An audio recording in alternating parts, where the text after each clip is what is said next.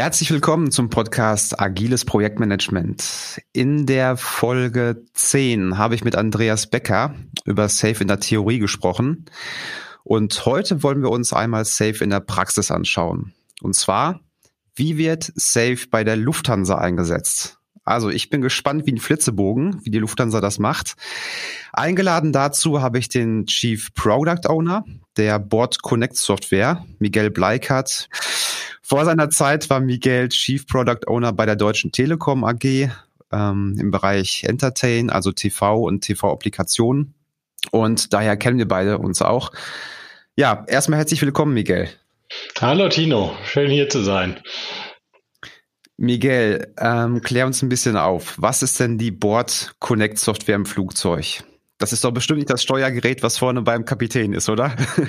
Nein, äh, ganz so weit sind wir noch nicht. Äh, ja, die Board Connect Software ist eine Product Suite, die wir anbieten, um einerseits äh, auf der Kurz- und Mittelstrecke ähm, Konnektivität anzubieten, sprich, dass äh, Passagiere im Flugzeug dann in Internetzugang bekommen. Das Flynet-Portal der Lufthansa sagt bestimmt einigen etwas. Äh, das Ganze wird über unsere Lösung ermöglicht. Der andere Teil, den die Suite auch ermöglicht, ist Entertainment im Flieger. Ich kann mich als Passagier mit meinem äh, Tablet, Smartphone oder Laptop an, äh, an, an an, an Hotspot verbinden und kann darüber dann letztendlich Filme anschauen, Audio äh, mir anhören, wie Musik etc. Und auch verschiedene Applikationen nutzen, wie Spiele oder, oder auch Nachrichten lesen. Mhm. Genau. Und das System ist jetzt schon flächenmäßig verbaut überall oder?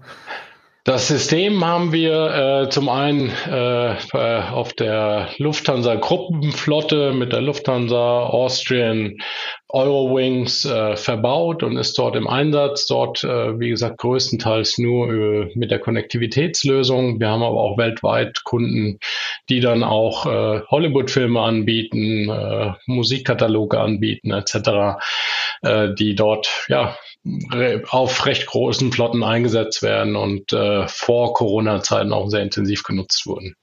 Mhm. Cool. Und das Thema Surfen, das funktioniert wirklich dann in 10.000 Meter Höhe oder?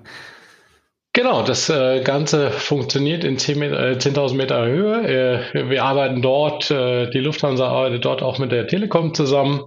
Es gibt verschiedene Lösungen. Äh, die, die Hauptlösung geht natürlich über eine Satellitenverbindung. Ähm, es laufen aber jetzt auch schon erste Piloten und Tests, äh, das sogenannte European Aviation Network einzusetzen, wo die Verbindung dann über LTE zum Flieger hergestellt wird. Sprich, äh, der Flieger strahlt nicht mehr nach oben in Richtung All, in Richtung eines Satelliten, sondern strahlt nach unten in Richtung LTE-Antennen der mhm. Mobilfunkanbieter. Okay, ja. cool. Wir wollen heute über das Thema Safe sprechen, Miguel. Ähm, ich weiß jetzt nicht, wie lange du schon bei der Lufthansa bist, ob du reingekommen bist und, und Safe wurde dann erst eingeführt oder Safe gab es schon. Mich interessiert immer persönlich, ähm, warum Safe eingeführt wurde. Weißt du das oder war das noch vor deiner Zeit? Ähm, ich bin im Mai letzten Jahres zur Lufthansa Systems dazugekommen, äh, just zu dem Zeitpunkt, wo die Einführung von Safe in der Vorbereitung und Planung war. Äh, sprich, es wurde zu dem Zeitpunkt, hatten wir schon die Entscheidung getroffen, dass Safe eingeführt werden soll. Ähm, wir waren dabei, das äh, komplette Management-Team und ähm, Product Owner-Team für Safe zu schulen. Und äh, genau zu diesem Zeitpunkt bin ich letztendlich mit dazugekommen und äh, konnte die Einführung quasi von der Pike auf mit begleiten. Mhm. Ähm, aber warum das eingeführt wurde, weißt du das? Was gab es vorher? Hatten die einen Scrum auf Scrum oder war das eher predictive, wasserfallmäßig?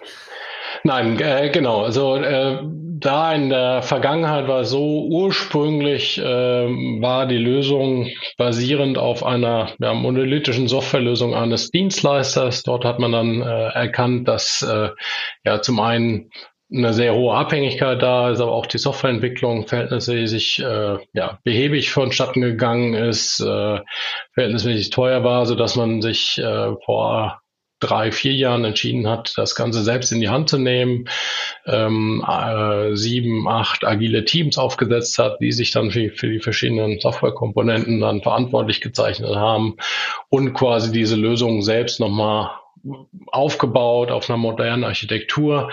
Und das hat äh, soweit ganz gut funktioniert auch, die verschiedenen Teams. Dennoch haben wir an einigen Stellen Punkte gesehen, wie das Gesamtsystem noch weiter optimiert werden kann, wo wir auch der Meinung waren, dass letztendlich Safe sehr gut dazu beitragt, genau diese Schmerzpunkte, die, die wir gesehen haben oder die Entwicklungsfelder, die wir gesehen haben, zu adressieren.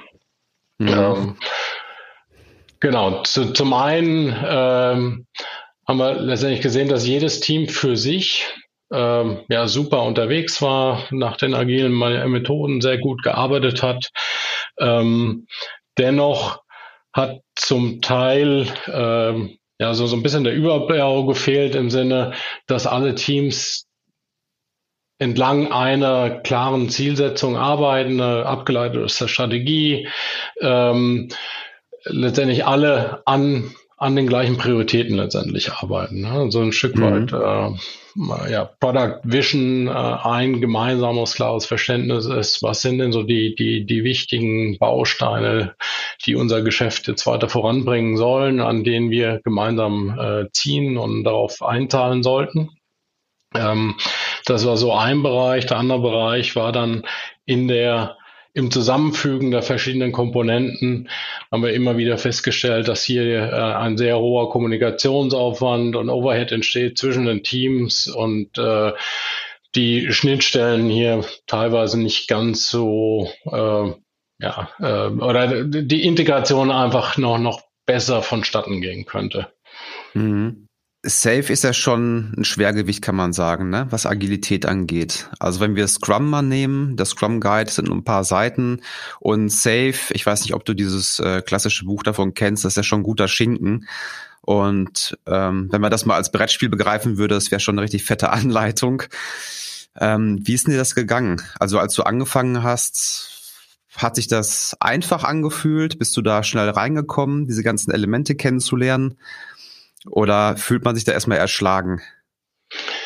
Ähm, ich bin bei dir, das, das, Framework mutet erstmal wirklich sehr, sehr groß und, und, massiv an. Ich hatte ein Stück weit einen Vorteil, dass, dass wir uns das Framework bei der Telekom auch schon am Anschauen waren, zwar noch nicht aktiv eingesetzt haben, aber ich da in meiner damaligen Rolle äh, letztendlich da auch schon erste Berührungspunkte hatte und, und auch an ersten Schulungen dann teilgenommen hatte.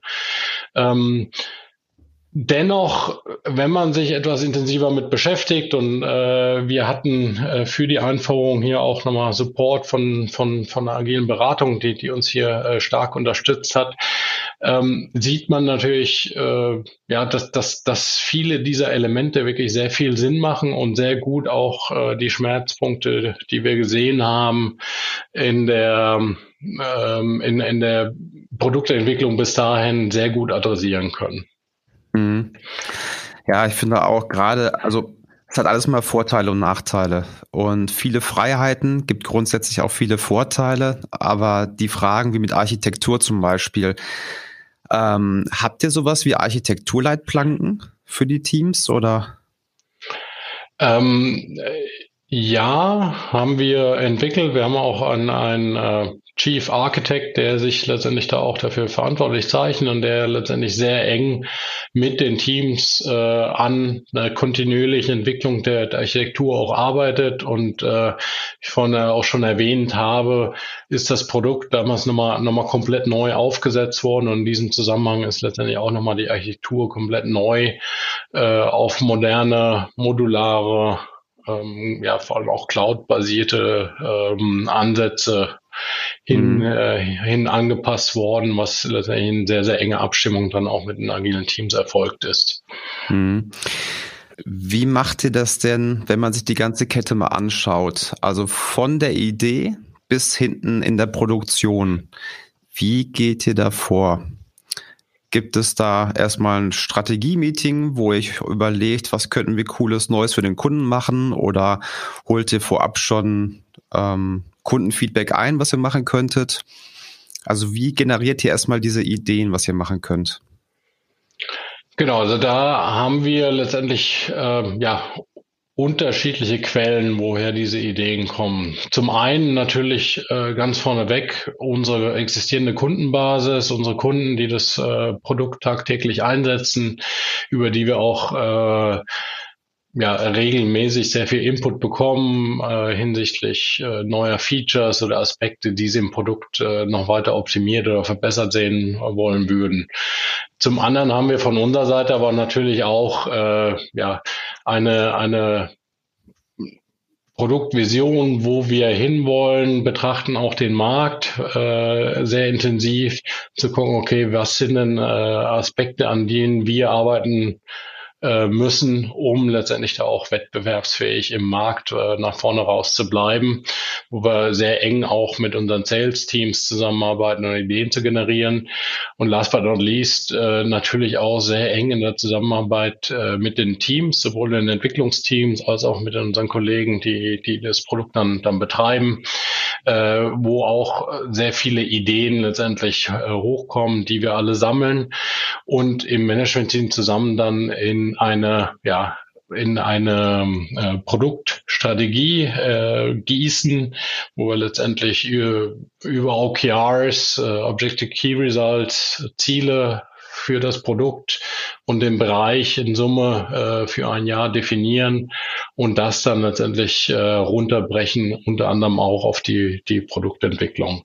Mhm. Ähm, wir haben ähm, ein Team etabliert, ähm, in dem wir Sales-Kollegen, indem wir Entwicklungskollegen, indem wir aber auch den, den Chief-Architekten und, und mich als CPO letztendlich haben, wo wir dann letztendlich regelmäßig uns über neue Ideen aus diesen verschiedenen Quellen austauschen, diese bewerten, uns anschauen, okay, welche, welchen Wert sehen wir darin, welches Potenzial sehen wir darin, aber auch letztendlich, welche Komplexität steckt darin, uns diese Aspekte nochmal, nochmal ähm, ja, gemeinsam vor Augen zu halten, gemeinsam durchzudeklinieren und, und auf dieser Basis dann letztendlich zu entscheiden und zu besprechen, wie wir damit weiter vorgehen wollen. Mhm.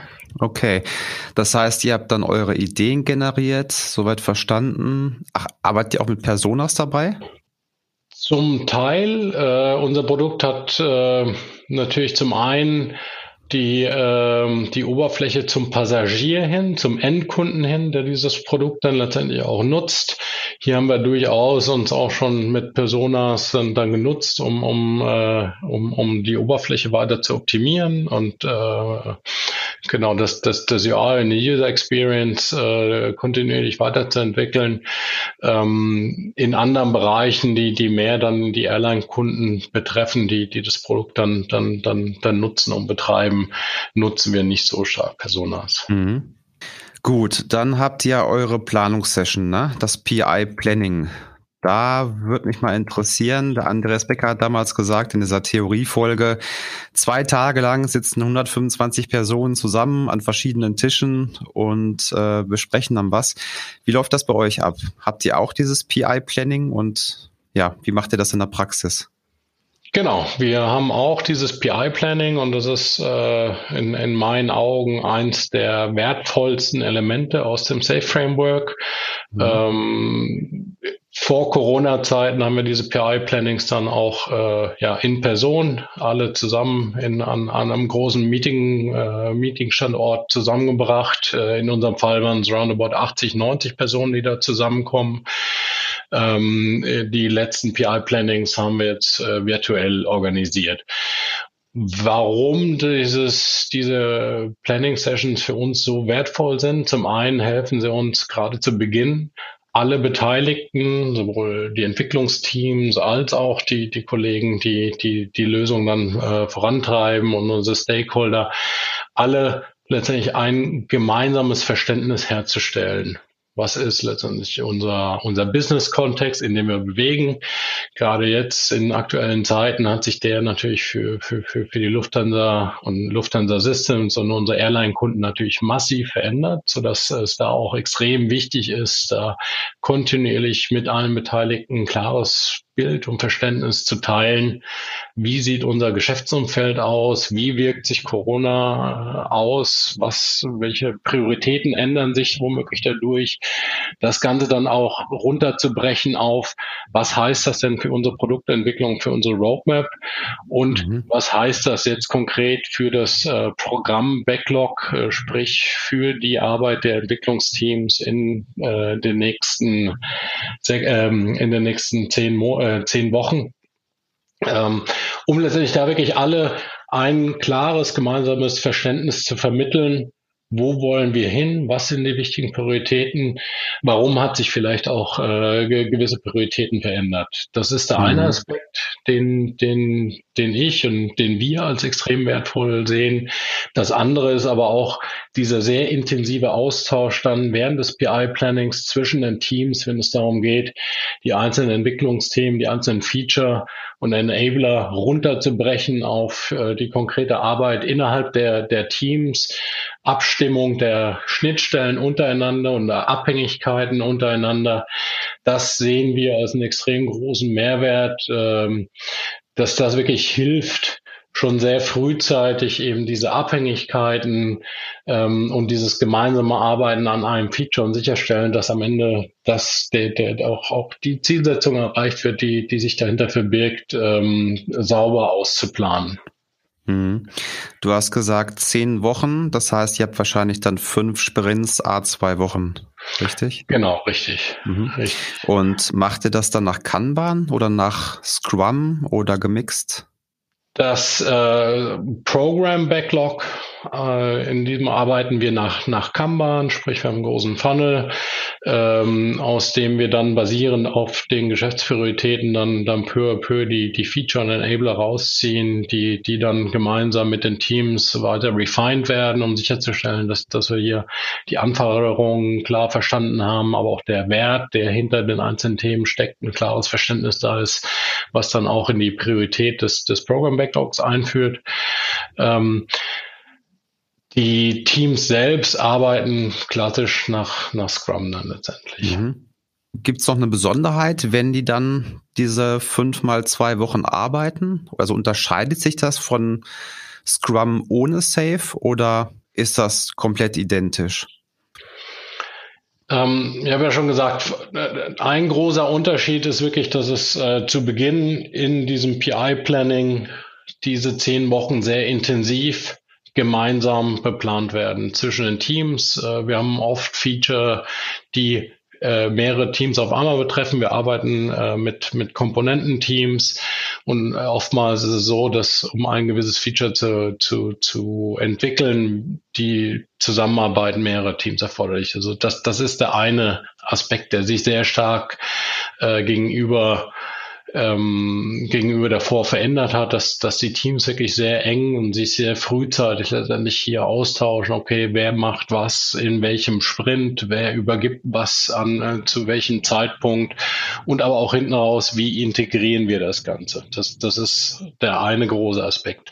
Zum anderen nutzen wir natürlich die ganz klassischen äh, Scrum-Zeremonien, Sprint-Review, äh, Retrospektiven, haben aber auch ähm, ja, regelmäßige Alignment-Sessions mit allen Product Ownern zusammen, Scrum Master zusammen, äh, Scrum of Scrums haben wir auch aufgesetzt ähm, so dass es hier auch einen regelmäßigen Austausch über den Entwicklungsfortschritt gibt, ähm, wo wir uns auch regelmäßig anschauen, ob es irgendwelche neuen Aspekte, unvorhergesehenen Abhängigkeiten, Impediments aufgetreten sind, die dann womöglich ein Team oder mehrere Teams auf einmal betreffen, uns dort austauschen, wie wir dieses Thema dann am besten äh, ähm, adressieren und versuchen dann im laufenden Program Increment auszusteuern.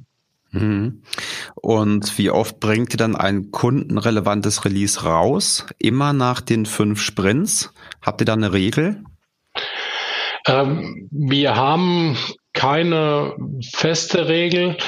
Äh, ist eher andersrum. Äh, für unsere Kunden haben wir normalerweise regelmäßige Auslieferungstermine, seien es äh, ja, Content Deliveries, sprich ein Kunde bekommt äh, ein neues Content Set von uns geliefert in, in Form von einer SSD-Lieferung, wo dann oft äh, das auch als Vehikel genutzt werden kann, um neue Software auf den auf dem Server, der in den Fliegern verbaut ist, auszubringen. Mhm. Ähm, das ist quasi so ein, äh, ein ein regelmäßig stattfindende Delivery, äh, wo wir dann letztendlich äh, gucken, dass wir dort natürlich auch äh, so viel wie möglich dann dann auch mit äh, an, an neuen Feature mit mit ausliefern und an Kunden bringen, um wir unser System auch wirklich kontinuierlich äh, äh, weiter zu optimieren und äh, äh, anzureichern. Zum Teil äh, können wir auch, haben wir auch die Cloud-Dienste, die wir dann ja, kontinuierlich aktualisieren, so wie wenn so, sobald ein Feature äh, fertiggestellt wird, ist sicherlich aber auch noch ein Aspekt, wo, wo wir noch weiter arbeiten können und werden, hier wirklich äh, auch einen, einen, einen Continuous Integration einen, äh, Ansatz zu fahren, dass, dass hier wirklich die, die Systeme kontinuierlich äh, mit neuen Features angereichert werden. Mhm. Habt ihr das Glück, dass ihr alles selbst entwickelt oder habt ihr noch externe Softwarelieferanten, die ihr irgendwo noch in den kompletten Prozess bedenken müsst? Wir haben ähm, ja größtenteils äh, äh die, das Glück, äh, größtenteils alles selbst zu entwickeln, bis auf einen Lieferant, ähm, der, der quasi die, ja, das Betriebssystem, die Controlware für den, für den Server oder für die Serverlösung letztendlich liefert. Ansonsten ist äh, der ganze Rest in wirklich eigenen internen Teams letztendlich verortet. Mhm. Ähm, also mich interessiert immer, wie integriert man externe Zulieferer oder halt ähm, Lieferanten, die nicht in diesen Regelprozess integriert sind. Wie kriegt man das zusammen halt hin? Schreibt dir dafür beispielsweise eine Epic oder eine User Stories, wenn die was liefern und packt dir das in eine Release rein oder also wie synchronisiert ihr diese, diesen externen Lieferanten? Ähm, der externe Lieferant ist in den ähm, Program Increment Planning Sessions direkt mit integriert. Ah. Ja, das heißt, äh, mhm wir haben Feature, wo äh, wir natürlich wissen, dass, dass sie Abhängigkeiten haben werden zu diesem Lieferanten. Und ähm, zur Klärung und Planung dieser Abhängigkeiten ist dieser Lieferant dann auch direkt mit involviert dann in, im Program Increment Planning. Ähm, genau. Und darüber versuchen wir letztendlich diese Abhängigkeit auch, auch, auch auszumanagen und äh, haben das Team, das, das äh, vor allem sehr intensiv mit diesem Lieferanten zusammenarbeitet, ähm, die, die die Planung gemeinsam mit, äh, mit dem Lieferanten vornehmen und dann natürlich in dem laufenden Program Increment auch kontinuierlich im Austausch mit dem Lieferanten sind und äh, ähm, sicherstellen, dass, dass da die Lieferungen letztendlich äh, wie geplant stattfinden, beziehungsweise wenn es Abweichungen gibt, diese auch eng mit ihm abstimmen. Mhm. Okay. Ähm, wenn du es dir aussuchen könntest, wieder zurück nach Scrum auf Scrum oder bei Safe bleiben, was würdest du tun? Ich würde auf jeden Fall bei Safe bleiben, weil ich glaube, äh, dass es wirklich ein, ein, ein sehr powervolles ähm, ja, Framework ist, das sehr gut, sehr viele Hilfestellungen äh, gibt, dass man in einem großen System und einer großen Organisation mit äh, zahlreichen Teams sicherstellt, a, dass, dass alle wirklich ein klares Bild haben, äh, wohin gehen wir, ähm, dass sehr einen sehr starken Austausch und Interaktion auch äh, zwischen den Teams ermöglicht und fördert, sicherzustellen, dass, äh, dass man auch kontinuierlich wirklich sich austauscht und sicherstellt, dass, dass man auf dem Weg äh, noch, noch weiterhin auf dem richtigen Weg ist.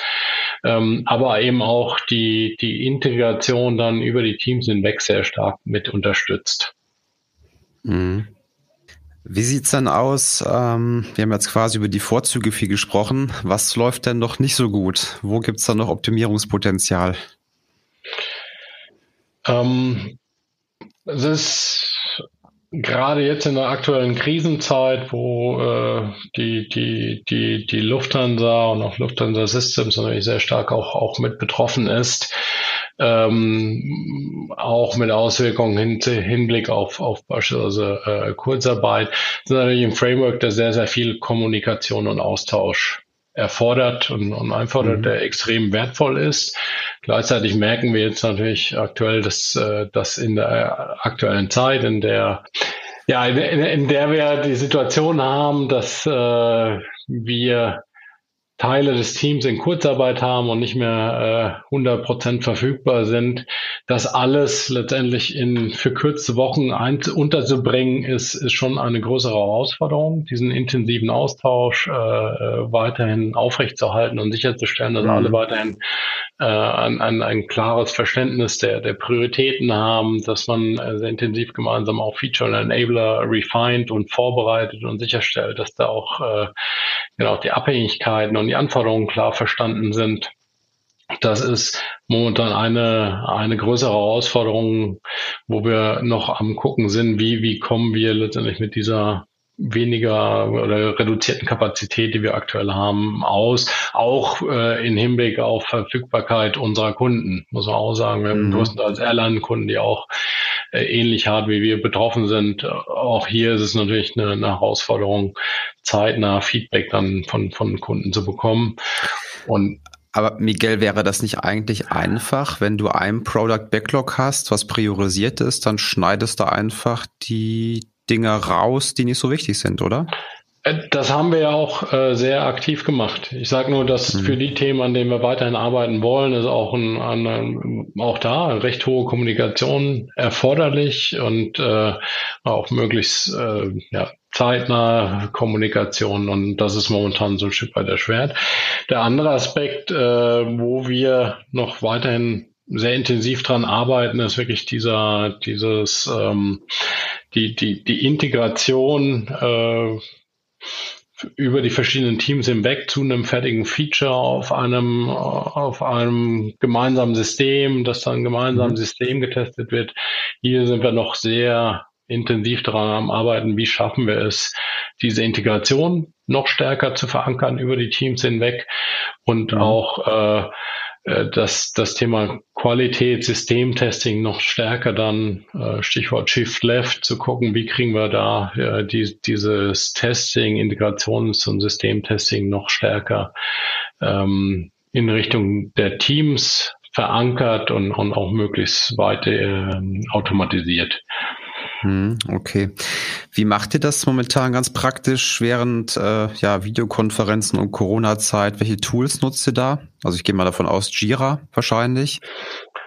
Genau, äh, Jira. Ähm, wir nutzen sehr intensiv Slack ähm, zur, zur Kommunikation mit und, und zwischen den Teams.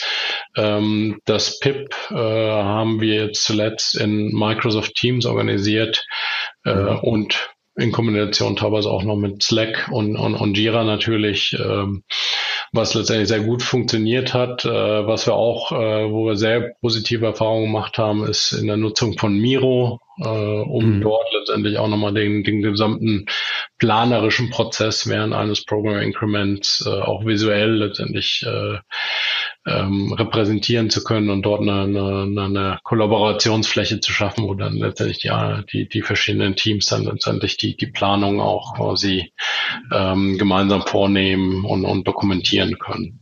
Mhm. Okay.